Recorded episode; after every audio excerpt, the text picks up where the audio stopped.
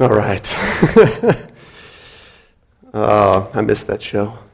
Well, uh, remind me sometime to tell you. I actually got to go to a taping of Seinfeld. Uh, lived in California. It was a really cool experience. Uh, while George's system is an example of the absurd and certainly extreme, we can at least identify with this. I believe we can because every person has a system. So, you know, we laugh at George.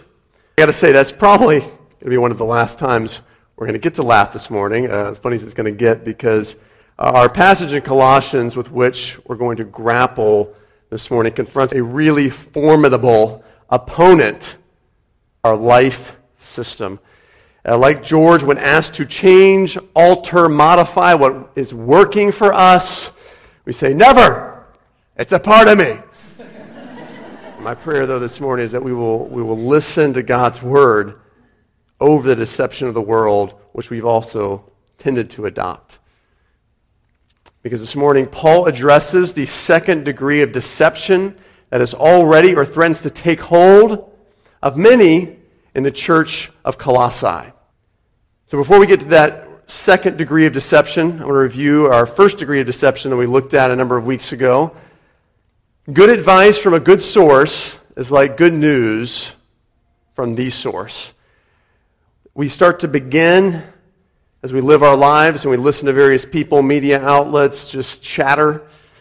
We begin to regard semi spiritual sayings, pop slogans with the same weight as we do the source, Jesus, and the gospel, the good news that he rescues us through his death on the cross. It's advice that often unintentionally deceives us.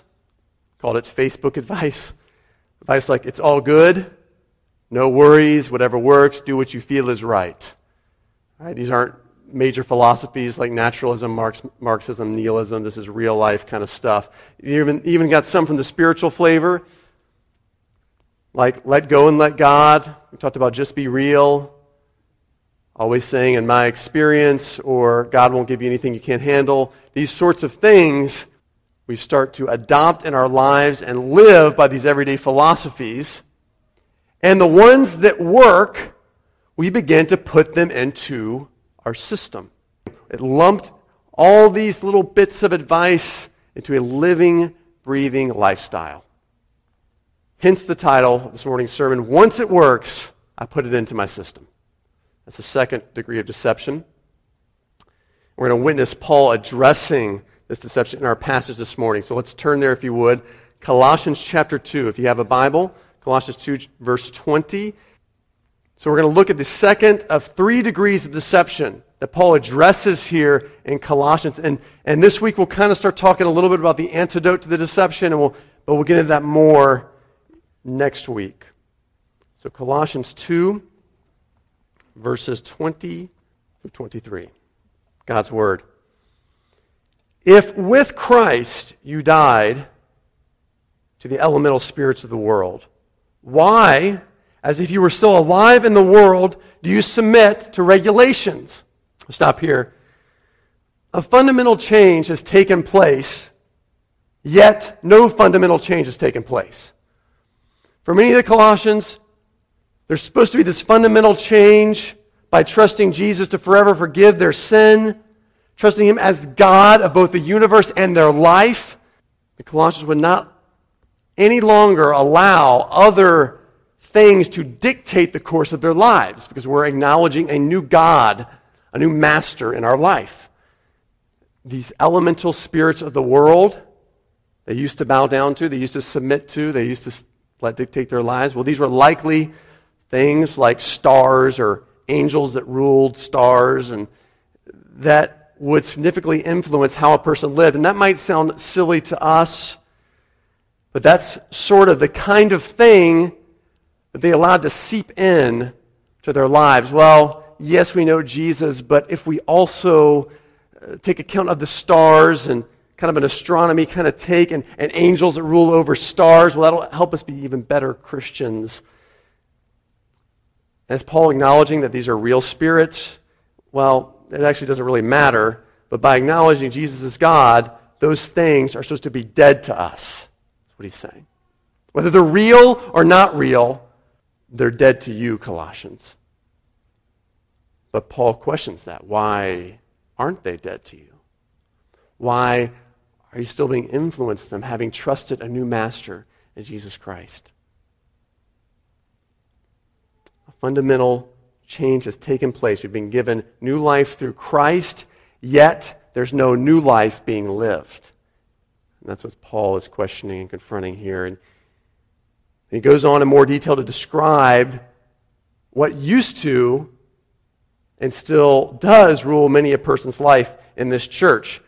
Verse 21 Do not handle. He's quoting someone else here, by the way. All right? He is quoting someone else. Do not handle, do not taste, do not touch.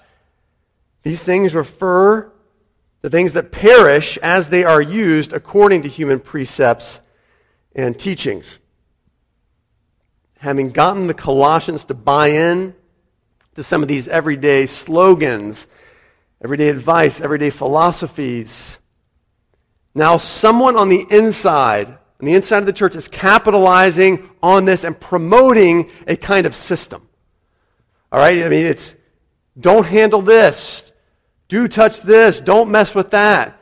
Don't really taste that. It's sort of like a, like a spiritual Nutrisystem. you follow this system, you'll be extra content, extra satisfied, extra happy, and possibly even extra pleasing to God. Now, before we cry loco and turn the channel, on this message this morning. Let's really consider our own life systems. What we call my system of doing things, God calls, check this out, self made religion. Read with me in verse 23. These things lumped together, Paul's saying, this into the system have an appearance of wisdom and promoting self made religion. What a telling phrase there, right? Uh, promoting asceticism, severity to the body, but there are no value in stopping the indulgence of the flesh. So, what we're going to do this morning is we're going to first look at the type of self made religions that we construct. And then, secondly, we're going to diagnose whether your system is, in fact, a self made religion. And finally, we're going to start looking at how to institute a God made system versus a self made religion. So, first, types of life systems slash self made religions. I'm going to give you eight of these. We're going to roll through them pretty quickly. And I want you to consider which one you currently or most closely subscribe to.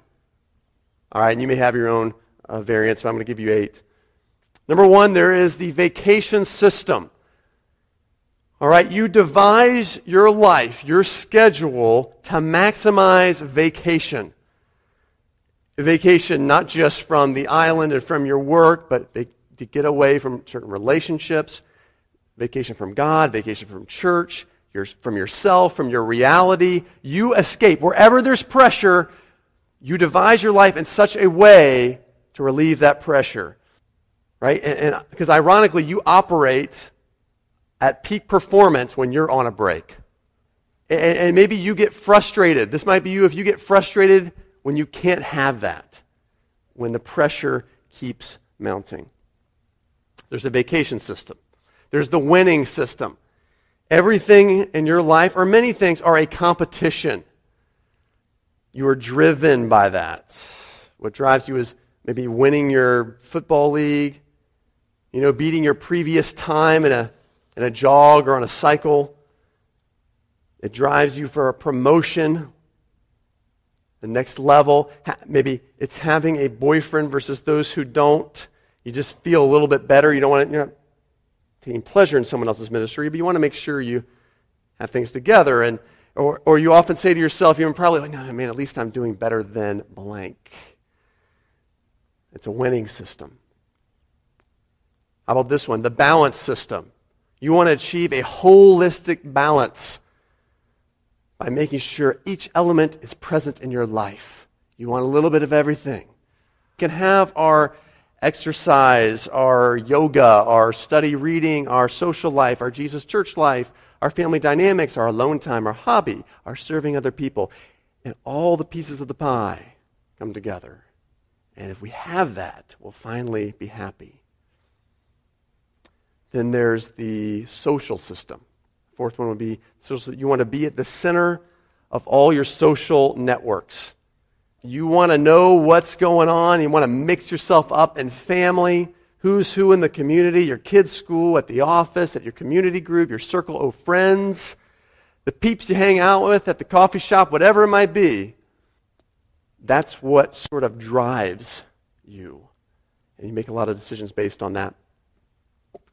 What about the comfort and convenience system? Where you determine many of your decisions much of your schedule, much of what you do by comfort and convenience. What offers least resistance provides maximum pleasure for minimum cost. This could also be uh, making more money to make life more secure. It's, a, by the way, a fine line between saying, I want to say this to, especially to families, well, I just want to make life comfortable for my family. Just be careful.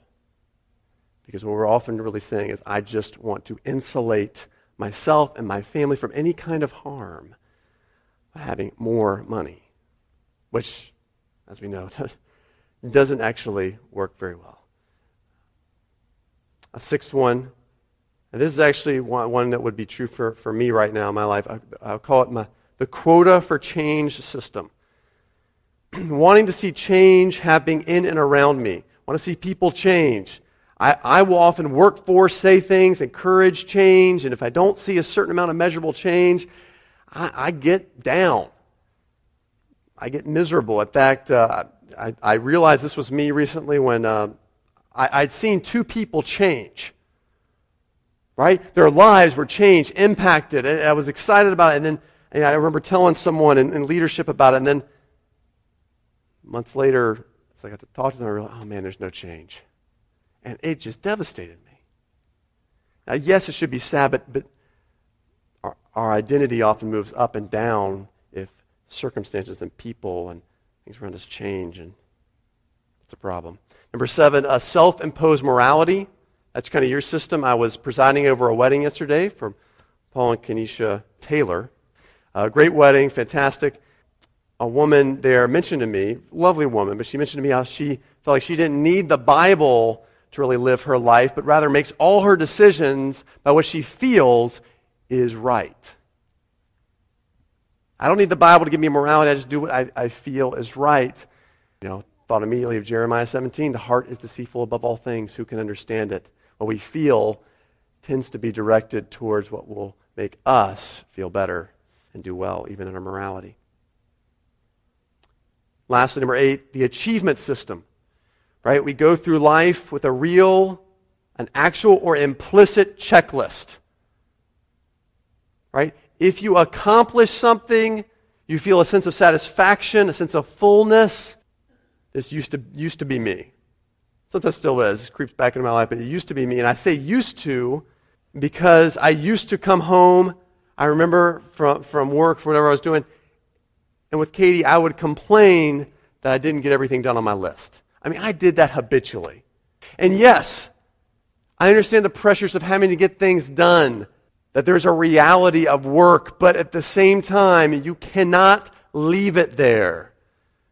You always are bringing it back, and it's spilling over into your family life, your social life, whoever you may come home to. I know I also used to have this because I had a real personal checklist. I know some people don't have a real one, an implicit one. I actually brought mine along with me, my old one, because yes, I typed it out at one point. It's true.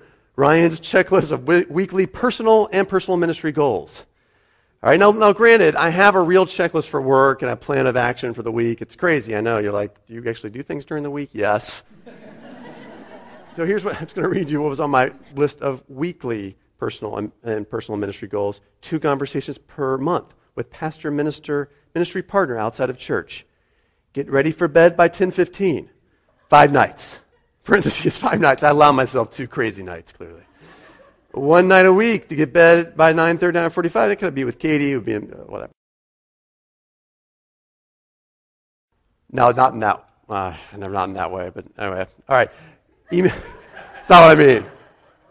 Hey, more than one night, one night a week. Come on. Just.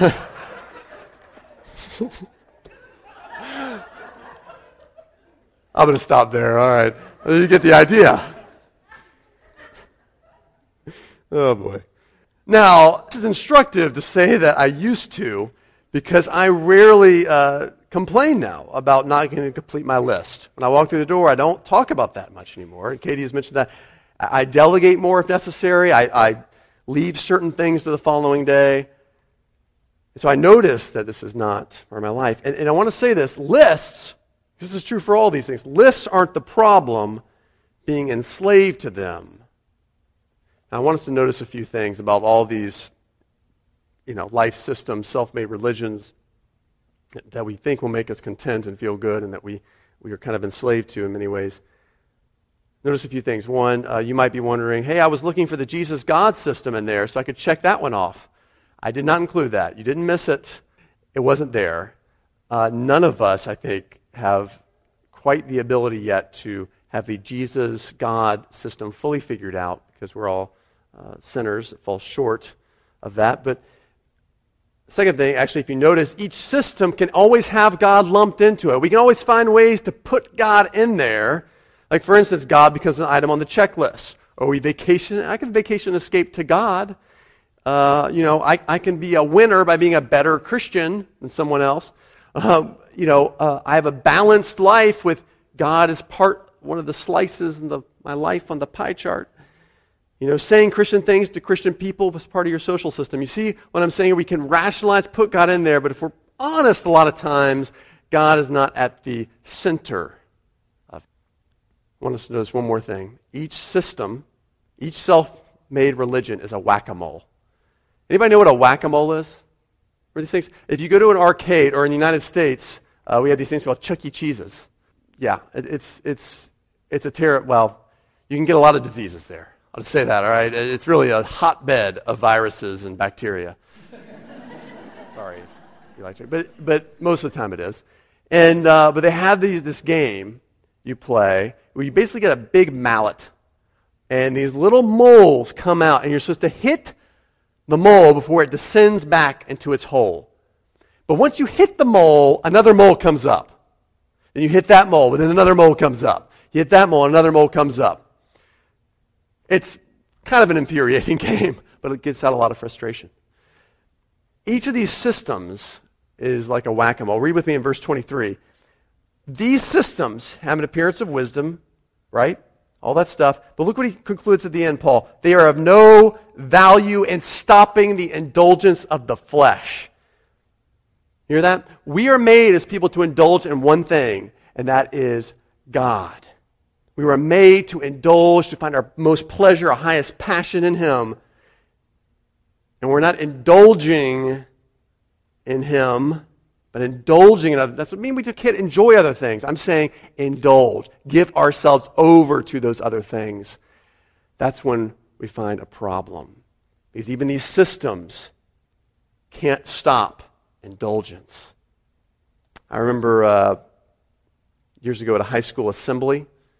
One of these assemblies you get where you get one of these morality speeches, right? Don't, don't have sex. If you're going to have sex, make it protected sex, you know, public education don't do drugs. This particular one was a, anti-drug assembly, and it was a particularly actually inspiring speech. This former athlete came in, he did a wonderful job, great testimony uh, of how he got back on track. All about morality, though, and my friends flanked to my right and to my left, as they're hearing this, of course, had marijuana in their pockets. Uh, true story. Both, though, after hearing this speech, decided to quit, and, and actually did. Months later, I discovered one of the friends had an, amassed a enormous pornography con- collection. Whack-a-mole. He had killed one thing, but another thing pops up. There's just substituted. And that's what happens when we try to think, you know, I can do this on my own. I can improve my life on my own. You might win. You might defeat one vice, one thing, but something else will always pop up. The other friend stayed off drugs, but he was no longer our friend. He started to look down on us. He grew proud of his morality, as people are prone to do when they're doing better. Me, I just, I smoked marijuana for a little while until I came to know Jesus. that was my story. Uh, but that's the thing. Even if you succeed at a system, sin pops up. It comes back up somewhere. So I remember hearing the story. Uh, Benjamin Franklin, who was one of the founding fathers, a place where I'm currently still a citizen, but not a resident, United States of America. He had, he was known for sort of uh, a lot of wi- practical wisdom and this sort of thing. He had this system of 13 virtues. I'll read you a few. He said, first, his first virtue is silence. Speak not, but what may benefit others or yourself. Avoid trifling conversation. Frugality. Make no expense, but to do good to others or yourself. That is, waste nothing. Right? Industry. Lose no time. Be always employed in something useful cut off all unnecessary actions. See how rigorous this guy was. Tranquility, be not disturbed at trifles or accidents common or unavoidable. So he had a system. And he set up a book with each page for a virtue, lining a column in which to record defects as well. And he, he chose a different virtue to work on each week. He daily noted every mistake, starting over every 13 weeks in order to go through the cycle the list four times a year. That's pretty rigorous. For many decades, Franklin carried this book with him, striving to keep a clean 13 week cycle. Not only did he not do that, he made progress. Though I will say he made progress, but he found himself struggling with yet another defect pride. And how could you not?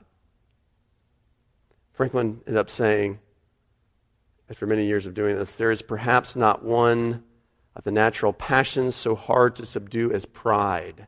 Disguise it, struggle with it, stifle it, mortify it as much as one pleases. It is still alive and will now and then peep out and show itself. Our systems ultimately don't work. Second thing I want to do this morning is diagnose whether your system, let's together diagnose whether your system is in fact a self made religion. Paul gives us three diagnostic tools here. Number one, so take your system that you learned in the last section, think about it here.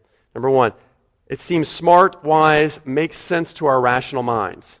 This is one of the hardest. Honestly, it's, it's practical, it looks good, it works. But as Paul points out in verse 23, he says, hey, look, these indeed, it's like he's saying, like, I'll admit, these have an appearance of wisdom. It looks like this is wise, but of course he says it's not.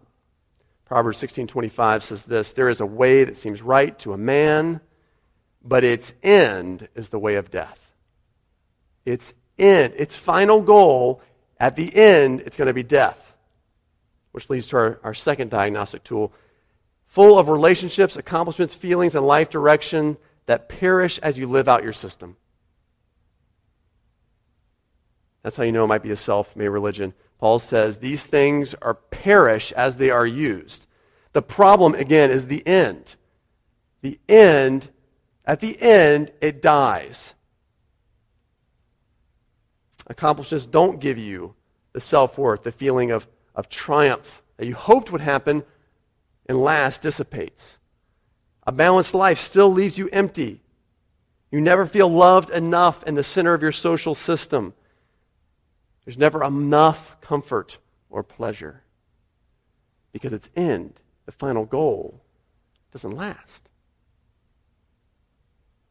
Number three, it doesn't help you stop indulging yourself in things and people and in feelings other than God. Again, verse 23. Doesn't stop indulgence of the flesh. Finally, instituting then a God made system. All right, uh, I think this is a little more difficult. Certainly, the Bible speaks to how to respond to God's great love through Jesus Christ by certain ways of obedience. Certain ways to respond to Him in love by obedience. Uh, reaching out to people with the gospel who don't yet know Him, being part of a community and encouraging and speaking truth with others to others and worshiping Him with our body and our minds, our hearts, and reading what He has to say, and working in our jobs as unto the Lord, as if we're working for Him. All these, there are a number of things I could go on and on how we respond in obedience, but there are a multiple multitude of ways to cram obedience into an everyday system. But it seems to me that any system should be determined by the following three questions. At least this is a good start. By the way, only you and God know whether these can be incorporated in your system. These three things I'm going to mention, or whether you need to totally explode your current system and start over. And I'm going to encourage you to be honest about that. Like some of you know, like I cannot go with the system I have. It is too tempting. It is too hard. I am too entrenched in living, frankly, for myself and in sin that I need to explode that. And I know we rail against that starting over, right? I mean, you object, hey, Ryan, isn't this a little extreme? Consider changing my lifestyle. Doesn't God support moderation? Well, rarely actually supports moderation. As human beings, we don't do moderate well, and neither does Jesus. He said in Luke 11 23, He who is not with me is against me. He who does not gather with me scatters. Do you hear that? So you might be out there, you think, well, you know, I'm not really living for Jesus right now, but at least I'm not doing anything against him. Jesus would say, no, no, you don't understand. If you're not with me, you're against me. You're scattering. You're making it harder for yourself and others. In fact, Paul's going to say that a few verses down here in chapter 3. He's going to say, uh, when Christ who is your life appears, you will also appear with him in glory. We're going to look at that more next week. When Christ, who is your life, not a part of your life, not a major part of your life, Christ, who is your life. Okay, so the three questions. There's a little tangent there. Three questions. Number one, to know if, if any system should be determined by these. Number one, is its end love? is its end love. We always talk about beginning with the end in mind. It's the end love. Mark 12, 30 through 31, Jesus says, Love the Lord your God with all your heart, with all your soul, with all your mind, with all your strength. It's the first commandment. Second, the most important is love your neighbor as yourself. Is the end of my system love? Is the aim love? Do you love God and your neighbor with your checklist? When you are out exercising and doing your thing is an expression of love towards God. Or do you love your friends with whom you cycle? Do you love them enough to share Jesus with them? I mean, really? How is, you, how is love for God and neighbor integrated into vacations from your job, from this island? How do you love God with your work and with your money? Not hypothetically, but actually, you could look back and say, yeah, I, I could love God with these things and the way my life is, but I'm not talking about hypothetically. I mean, actually. Paul reminds us in 1 Corinthians 13, you might be familiar with this, where he says, Love never ends. So it's the best end we could have. As for prophecies, they'll pass away. For speaking in tongues, that's going to cease. For knowledge, even, it will pass away. There's love that remains. Is the end love? Number two, does your system foster faith along the way? The author of Hebrews reminds us that without faith, it's impossible to please God. Without trust in Jesus, you can't please Him. That's all that's required is trusting in Christ. And every system should have built in opportunities to, for faith to be exercised and grow. Part, I mean, in fact, we mentioned earlier that, you know, seeming wise, smart, makes sense kind of system often means that there's no faith opportunities built in our system should look a little weird because it's not just relying on us, it's relying on God to come through. Right? It should look a little alien, a little foreign. Part of your system may involve building relationships. So, do you weekly, monthly plan to move from building bridges in relationship to stepping across those bridges and sharing, opening your mouth and sharing Jesus? That requires faith, right? Man, God, you got to come through and speak through me. Is there anything on your checklist that involves God having to come through or it will fail? I remember, you know, a very small example. I mean, when we started working on our budget our sort of budgetary system for our life years ago, and, and we found, I remember the first year we did this, our expenses were, were greater than our income. And what was the most tempting thing to cut out, do you think? What's the most tempting thing to cut out? Expenses, income, giving, right? Let's just be honest. Like, I mean, this is not a giving sermon, but you got to pay for electricity, you got to pay for food, got to pay for cable TV. No, not really. But I don't have to give as much. Man, I tell you, God challenged my heart when I thought that. No. This is an opportunity where you can build faith into your budget. That you don't have enough money. God can come through. Not foolishly, but built in faith. One of my favorite quotes that I mention frequently, I mentioned again A.W. Tozer, I love it.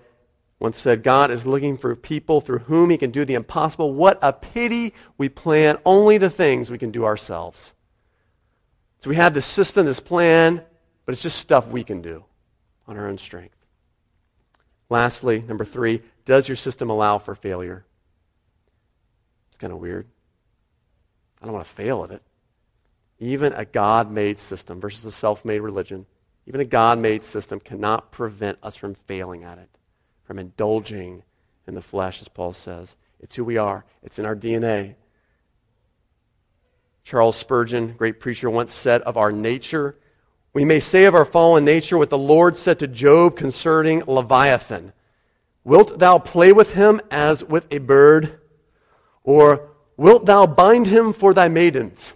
A man might as well hope to hold the north wind in the palm of his hands as expect to control by his own strength those boisterous powers which exist within his fallen nature. This is a greater feat than any of the fabled labors of Hercules. God is needed here. Every life system must have as its fail-safe the cross of Jesus Christ, which never fails us and where we can continually return to actually receive power, the power of forgiveness that helps strengthen us for the next battle, empower us for the next accomplishment, and to love God and our neighbor now and forevermore. Let's pray. Father, it's easy to just stay with what we're doing with our system, Lord, because it's what we know and it's what we do pretty well, but it has no power to grow us in Christ because it has no power to stop the indulgence of the flesh.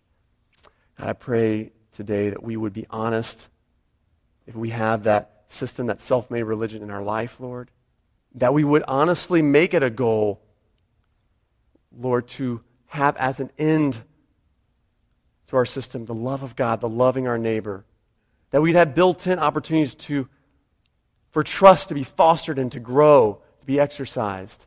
But finally, Lord, to remember our even our best plans will fail, Lord, because we fail. But help us not give up, Lord. Grace is opposed to merit, but is not opposed to effort. In fact, going back to the cross every day and receiving forgiveness just empowers us to actually live and love God and our neighbor more. Help us do that. In Jesus' name, amen.